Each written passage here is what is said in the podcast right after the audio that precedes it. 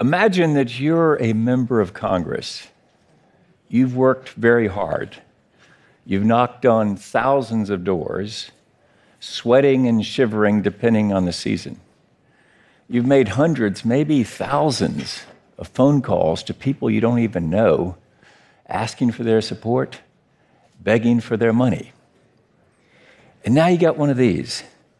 It's hanging on a door in Washington, D.C.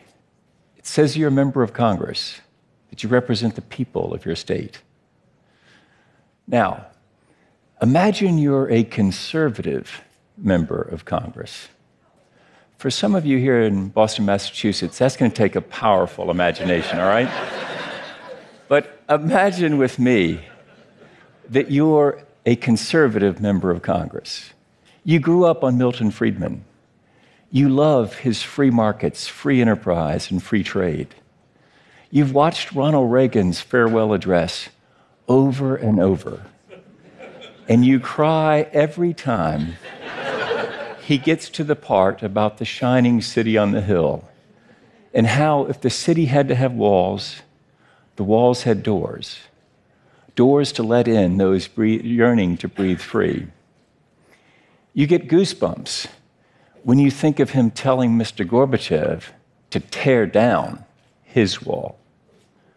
You're a conservative member of Congress, and you agree with President John F. Kennedy that America is an exceptional place. For inspiration, you go to YouTube and you watch his speech at Rice University, September of 1962, the moonshot speech.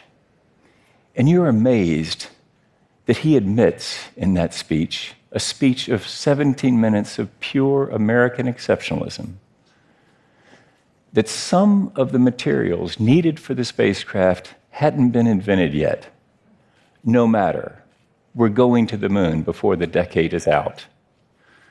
You agree with him that the vows of this nation can be fulfilled only if we in this nation are first, and therefore we intend to be first.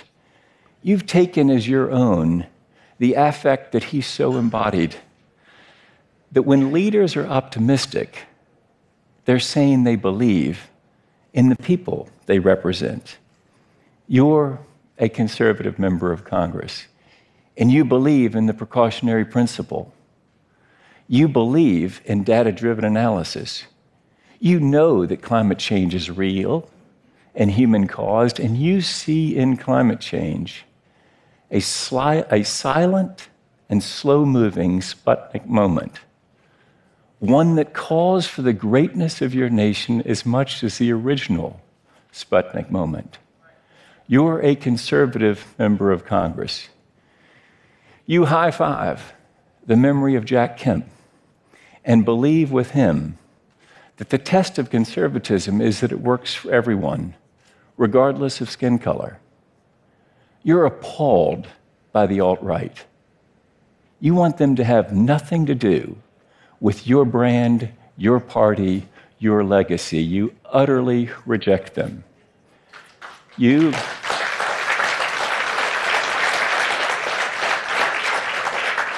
You're a conservative member of Congress. You rise with compassion to protect the lives of the unborn, but otherwise you think the bedroom of consenting adults is a rather strange place for the government to be. You are a conservative member of Congress. With John Adams, you fear the mob because you know, as he knew, that a mob is not able to protect liberty, not even its own. And you're amazed at the wisdom that he and other framers had in establishing a slow, deliberative governing process, an inherently go- uh, conservative governing process that would serve a country that would grow far greater than they could ever imagine. You are a conservative member of Congress. You fear the fire of populist nationalism because you know that those who play with fire can't control it. You see their pitchforks and torches, and you know they're not good building tools. That pitchforks and torches can tear down and burn up, but they can't build up. They can't build up the institutions and the communities so necessary to a stable and prosperous country. You're a conservative member of Congress, and you fear the next county party convention. You so wish for your party to be the grand opportunity party, not the grumpy old party. you know that they want to hear from you, some old saw, about how a secret Muslim, non American socialist took over in the White House and destroyed the country, and you know that none of that's true.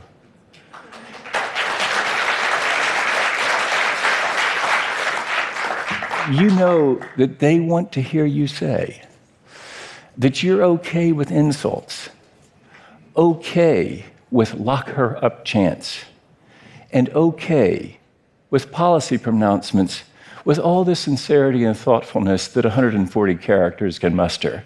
You are a conservative member of Congress. You realize that many in your party look to some good old days that you know never existed.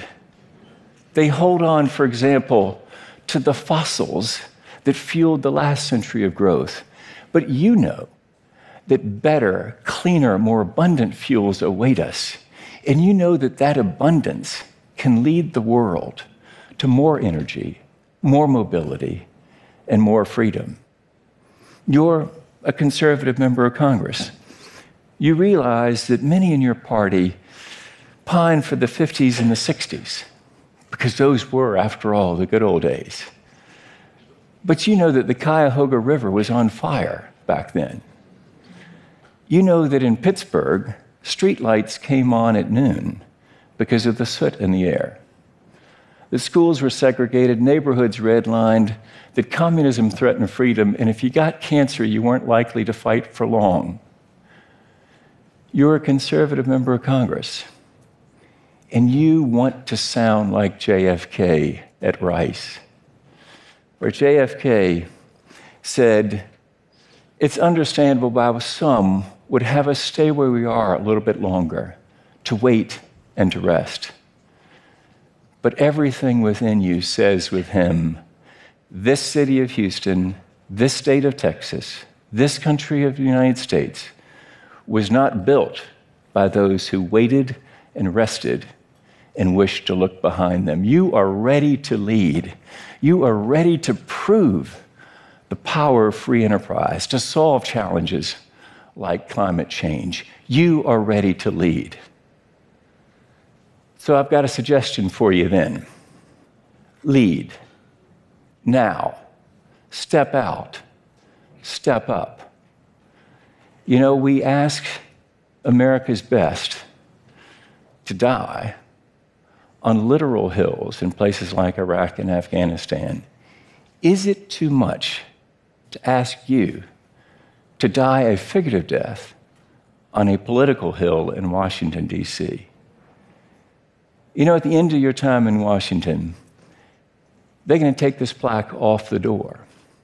They're going to hand it to you. You're going to go home with it. Can you imagine the emptiness of knowing that you stood for nothing, that you risked nothing, that all you did was follow fearful people to where they were already going rather than trying to lead them to a better place? If you're not willing to lose your seat in Congress, there's really very little reason to be there.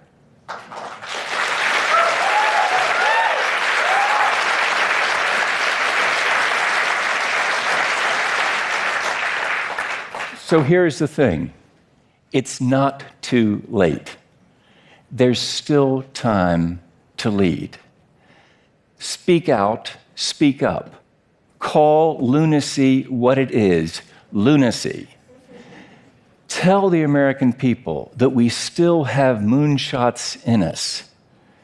Tell the folks at the county party convention, you bet free enterprise can solve climate change. Tell them that Milton Friedman would say to tax pollution rather than profits. Tell them that it's okay. No, it's a good thing that progressives would agree Tell them the very good news that we can bring America together to solve these challenges and to lead the world. Tell them that free enterprise can do these things. Tell them that America must stop the dividing and must start the uniting. Tell them, play your part before it's too late. Thank you very much.